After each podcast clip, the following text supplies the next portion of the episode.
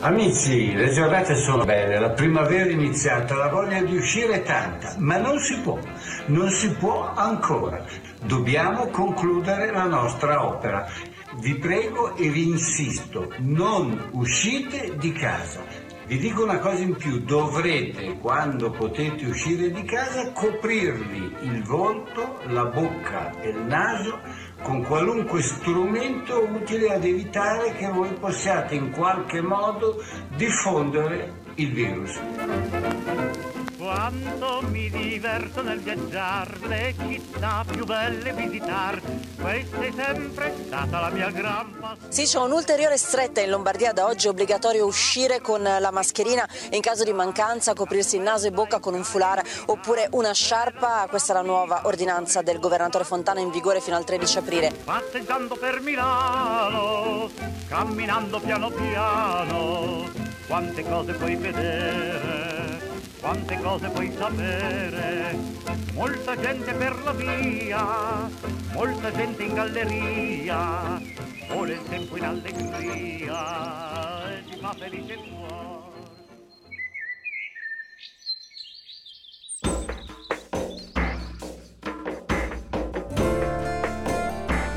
Andrà tutto bene.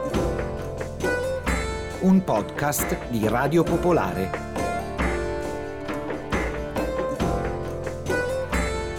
Quinta puntata. Improvvisamente il mare.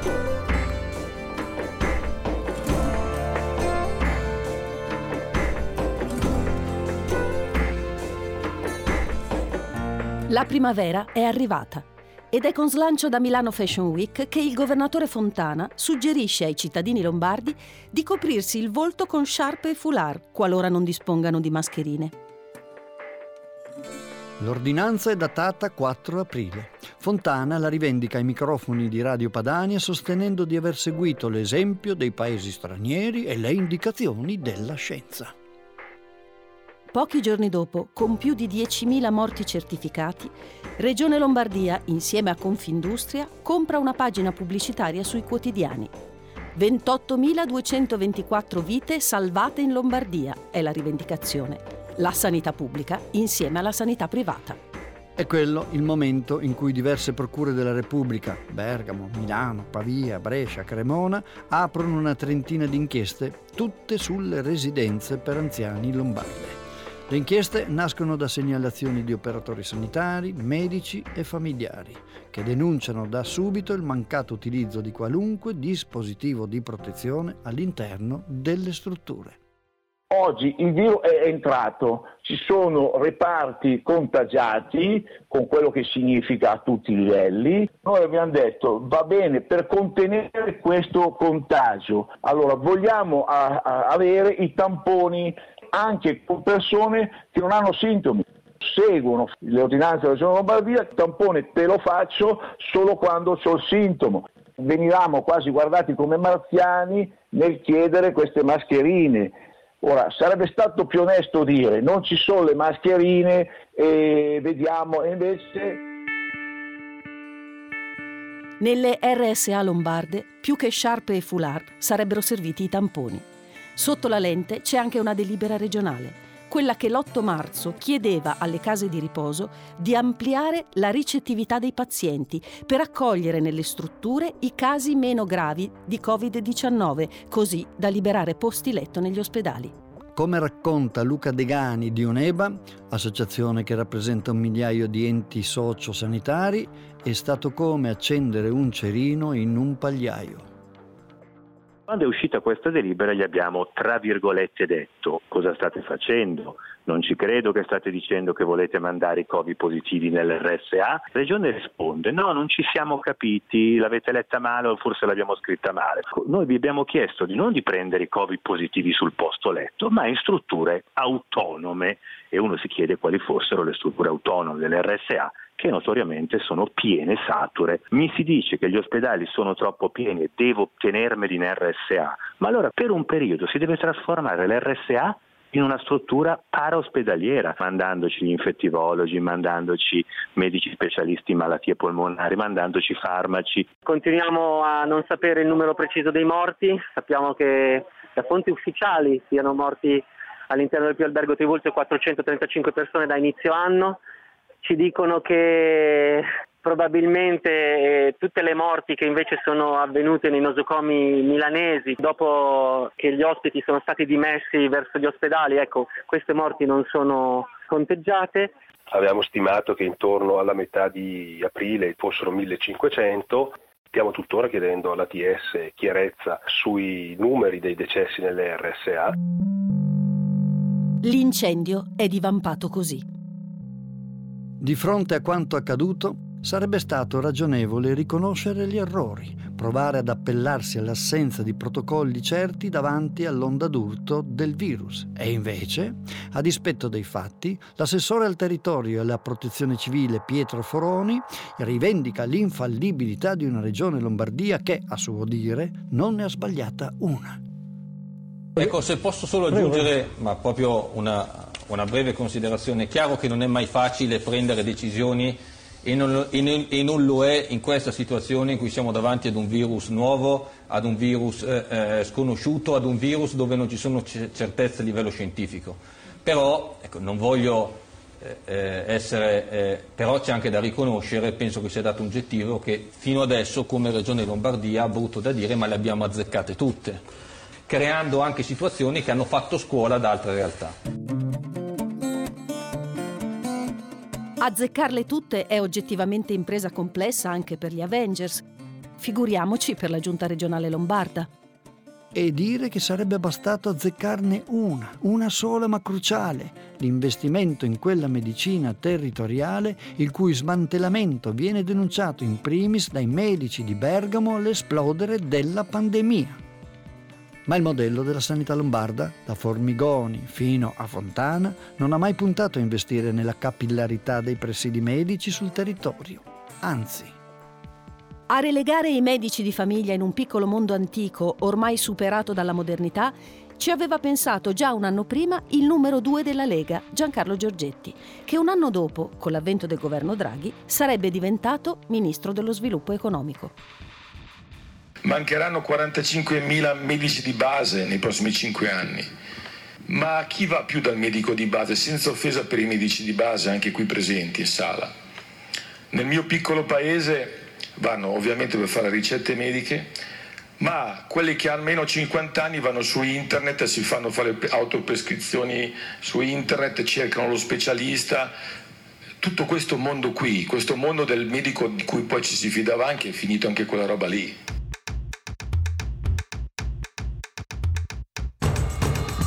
Ad inizio di aprile Wuhan festeggia la fine del lockdown mentre l'Italia fa i conti del primo mese di chiusure. I ricoverati moltiplicati sette volte e mezza, i positivi per 19 e i morti per 49, numero che nella smorfia significa opiezze carne. La Lombardia da sola supera per contagi l'intera provincia dell'Ubei, che ha 70 milioni di abitanti. Ma a fare i conti con l'avanzata della pandemia non siamo soli. Tutto il mondo è in lockdown. Il contagio esplode in America Latina, epicentro in Brasile, mentre negli Stati Uniti tocca il milione di contagiati e i morti da Covid superano quelli della guerra del Vietnam. La parola chiave per fronteggiare l'espansione del contagio diventa tracing. Google e Apple propongono ai governi un proprio sistema di tracciamento. Si guarda le esperienze di Singapore e della Corea del Sud e anche l'Italia annuncia la sua app. Il suo nome è Immuni.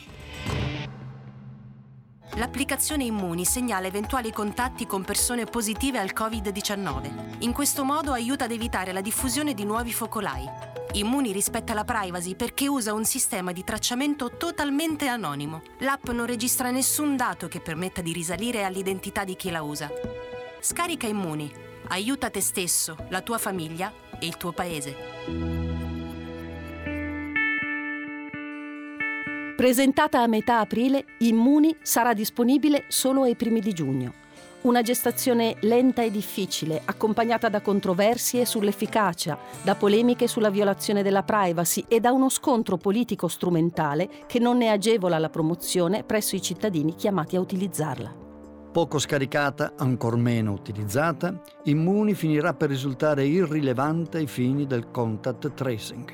Scomparsa dai radar del dibattito pubblico, rimarrà solo un pezzo del racconto è un'app che non è obbligatoria ed è un'app che non prevede restrizioni per chi non la usa.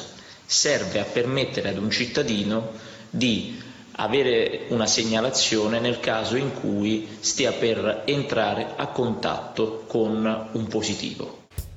Altro che tracciamento. Per Di Maio, Immuni era addirittura un'app che consentiva di prevenire i contatti con un positivo, un po' come la precrimine di Minority Report, insomma, fantascienza. Davvero un peccato che non abbia funzionato. E se un leader politico di primo piano, nonché ministro degli esteri, fatica a comprendere il funzionamento di Immuni, le cose non migliorano quando l'ineffabile assessore Giulio Gallera, a due mesi dall'inizio del contagio, si mette in testa l'idea meravigliosa di spiegare ai cittadini che cosa sia l'indice RT. Lo ricordiamo, 051 cosa vuol dire? Che per infettare me bisogna trovare due persone nello stesso momento infette perché è a 0,50 no? e questo vuol dire che non è così semplice trovare due persone infette nello stesso momento per infettare me. E questo è eh, l'efficacia dell'azione e ciò che ci sta eh, stare più tranquilli e confidenti. Quando è a uno vuol dire che io basta che incontro una persona infetta che mi infetto anch'io. Quindi dobbiamo continuare su questa strada con determinazione quelli in cui Gallera non riesce a strappare il 18 all'esame di epidemiologia sono i giorni in cui Salvini si installa a Palazzo Lombardia, occupa un ufficio e si fa fotografare al lavoro, come ripete senza posa in favore di telecamera. A che titolo occupi una scrivania in regione proprio non si sa, ma è evidente che sia lì per puntellare un traballante Attilio Fontana e preparare la sostituzione del responsabile del welfare. Sta di fatto che la Lombardia comincia ad alzare i toni. Attacca il Ministero della Salute, la Presidenza del Consiglio, il CTS e persino l'Istituto Superiore di Sanità. La tattica è sempre la stessa. Annunciare, annunciare e polemizzare di fronte ai fatti che smentiscono l'annuncio. Il caso dell'ospedale alla Fiera di Milano rappresenta un capolavoro di questa strategia noi non vogliamo e non abbiamo mai voluto arrenderci di fronte al coronavirus. Cioè stiamo facendo di tutto, ma tutto questo ancora non era sufficiente. E allora 15 giorni fa abbiamo detto abbiamo bisogno di qualcosa in più e la nostra creatività lombarda ha detto creiamo un nuovo ospedale. Da lì quest'idea un po' folle inizialmente, in fiera di realizzare un, un ospedale. Questo è l'orgoglio lombardo. Questa è la Lombardia che costruisce speranza. E io sono molto emozionato e orgoglioso perché questo deve essere il luogo plastico del sistema lombardo che dà speranza alle persone. Questo è quello che qui vogliamo fare e questo è qui quello che faremo. Questo è un ospedale che, creato dalla Regione Lombardia, sarà al servizio di tutto il del paese e magari anche al servizio dell'Europa. Ecco, questa è la Lombardia che costruisce speranza.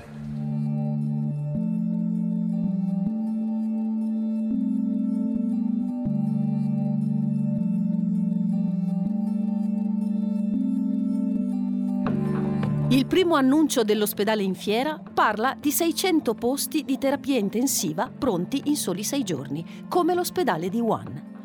Poi, tra conferenze stampa e inaugurazioni condite da assembramenti, i posti si riducono a 200 attivabili su richiesta, per finire con 53 letti e una trentina di pazienti ricoverati in tutto. L'astronave, come la definisce il superconsulente Bertolaso, entra in funzione quando ormai non ce n'è più bisogno e subito dopo va in stand-by.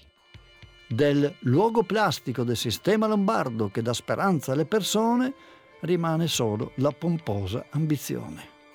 Intanto gli ospedali, quelli veri, cominciano a dare dei segnali di ripresa. Il plateau è stato raggiunto, si comincia a scollinare. Il 25 aprile è alle porte e verrebbe voglia di scendere in strada, ancora una volta, con una motivazione in più, a festeggiare una doppia liberazione. Ma non è ancora tempo. Anche ai ribelli della montagna tocca restare per una volta acquartierati. Oggi è il 25 aprile 2020, una data che ricorderemo, perché non potremo, come gli altri anni, incontrarci nelle piazze, abbracciarci, salutarci, cantare assieme. È il 75 di una storia meravigliosa. Facciamo sì che la società che uscirà da questo momento tremendo che possiamo vivere insieme sia più giusta, più libera, più solidale. Questo sarà una nuova rinascita così come i partigiani avrebbero voluto e ci hanno insegnato. Mi diceva un vecchio partigiano, guarda, nei popoli primitivi non c'era la parola anziano o vecchio, c'era la parola saggio. E oggi che questo terribile morbo si porta via anche tanti di questi saggi, noi vi diciamo ancora una volta grazie, ancora una volta buon 25 aprile. Mi sono svegliato, oh bella ciao,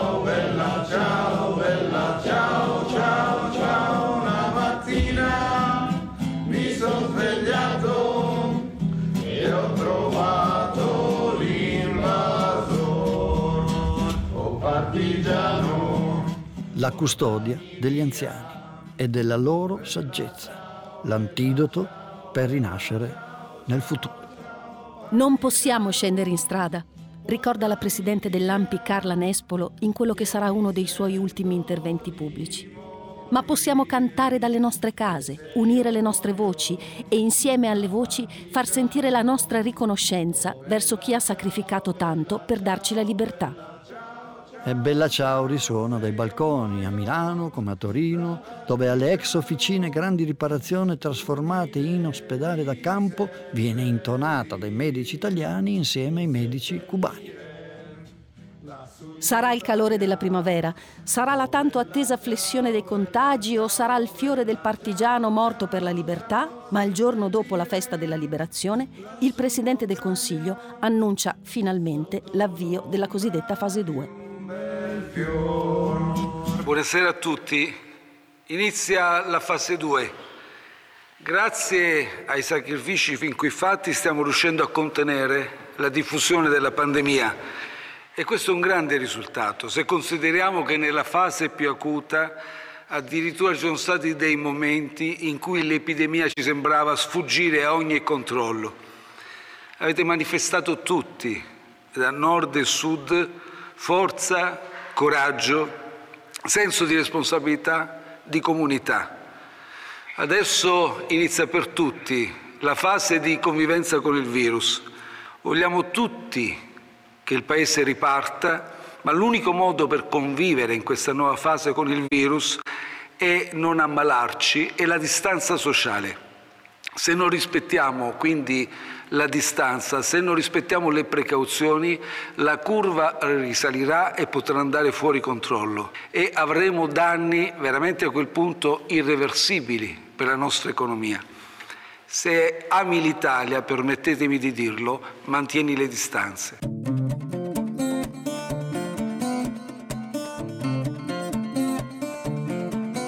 E dunque si riapre o perlomeno si ritorna al lavoro. Sono 4 milioni e mezzo le persone che riprendono a lavorare. I negozi però restano ancora chiusi. A bar e ristoranti è consentito solo l'asporto.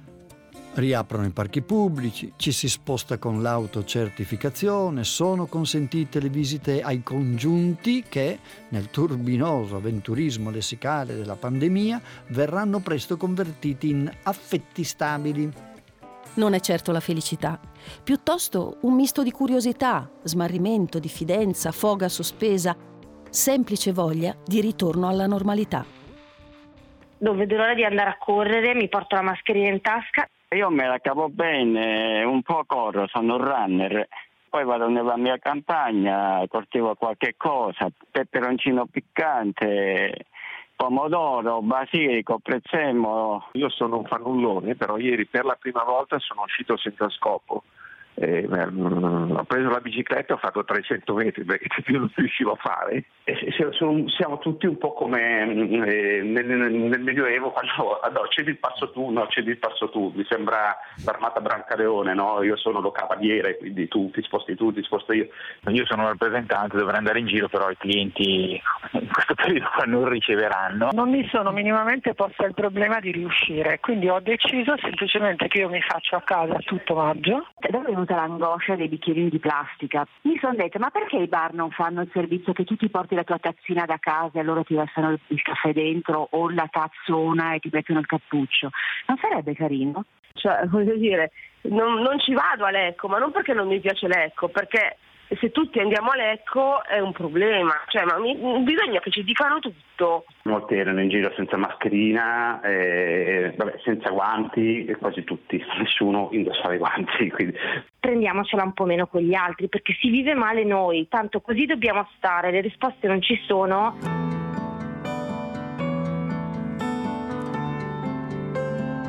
La curva epidemica è la forma più chiara e diretta per rappresentare l'andamento di un'epidemia. Il numero dei casi lungo l'asse verticale, il tempo lungo quello orizzontale.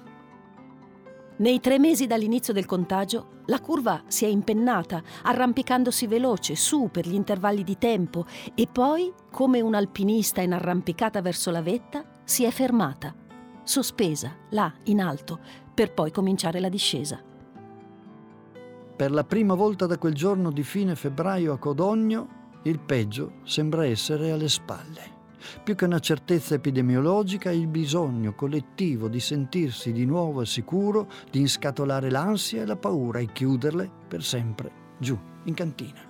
L'estate è a un passo mai così desiderata, mai così seduttiva, anche se sui giornali si discetta ancora di plexiglass in spiaggia, di distanziamento tra ombrelloni, di mascherine nemiche della bronzatura.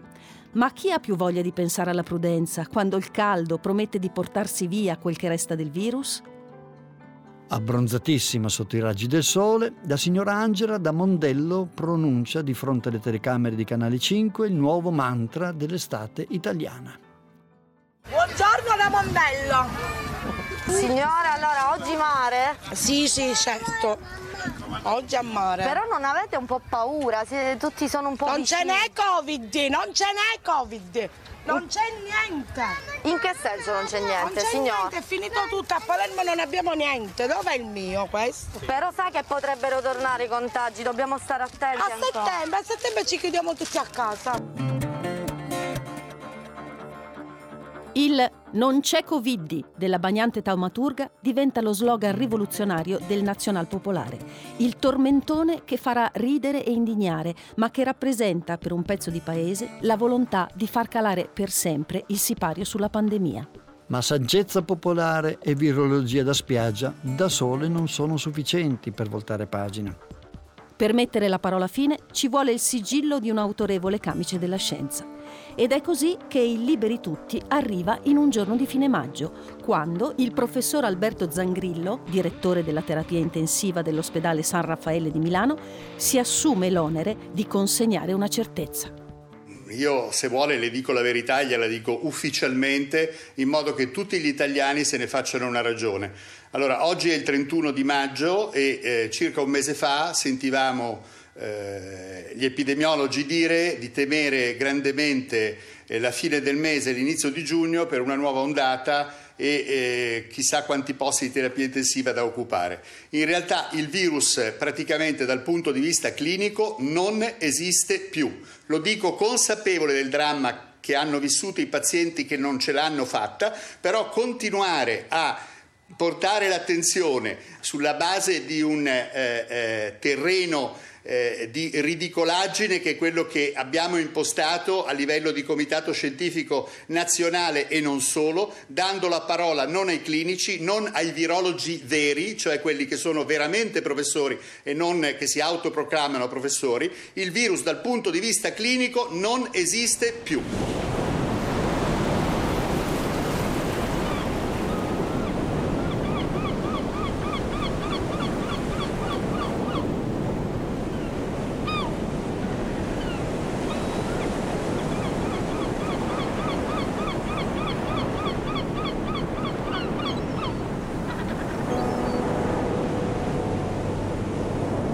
Primo romanzo di Joseph Conrad si chiama La follia di Elmeyer. Nella scena finale del libro, il protagonista, solo sulla spiaggia, guarda all'orizzonte la figlia amatissima andarsene via per sempre. Non c'è nulla che lui possa, nulla. È un destino compiuto. E allora fa l'unica cosa che può fare cancella ad una ad una le impronte che lei ha lasciato sulla sabbia. Un esercizio metodico per provare a dimenticare, perché quello che conta è dimenticare, inseguendo l'illusione che poi, alla fine, vada tutto bene.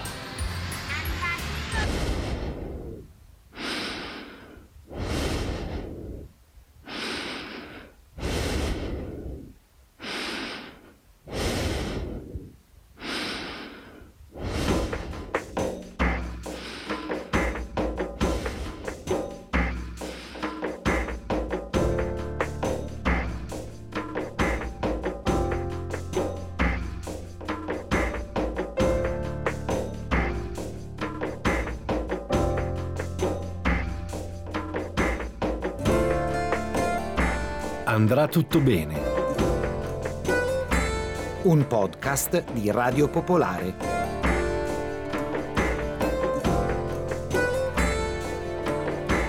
Ricostruzione giornalistica Massimo Alberti, Claudio Iampaglia, Roberto Maggioni. Adattamento e regia Gianmarco Bachi. Suoni e montaggio Nicolo Guffanti. Musiche di Vittorio Cosma. Voci Elisabetta Vergani e Renato Sarti. Un grazie agli ascoltatori e alle ascoltatrici per i racconti e le testimonianze.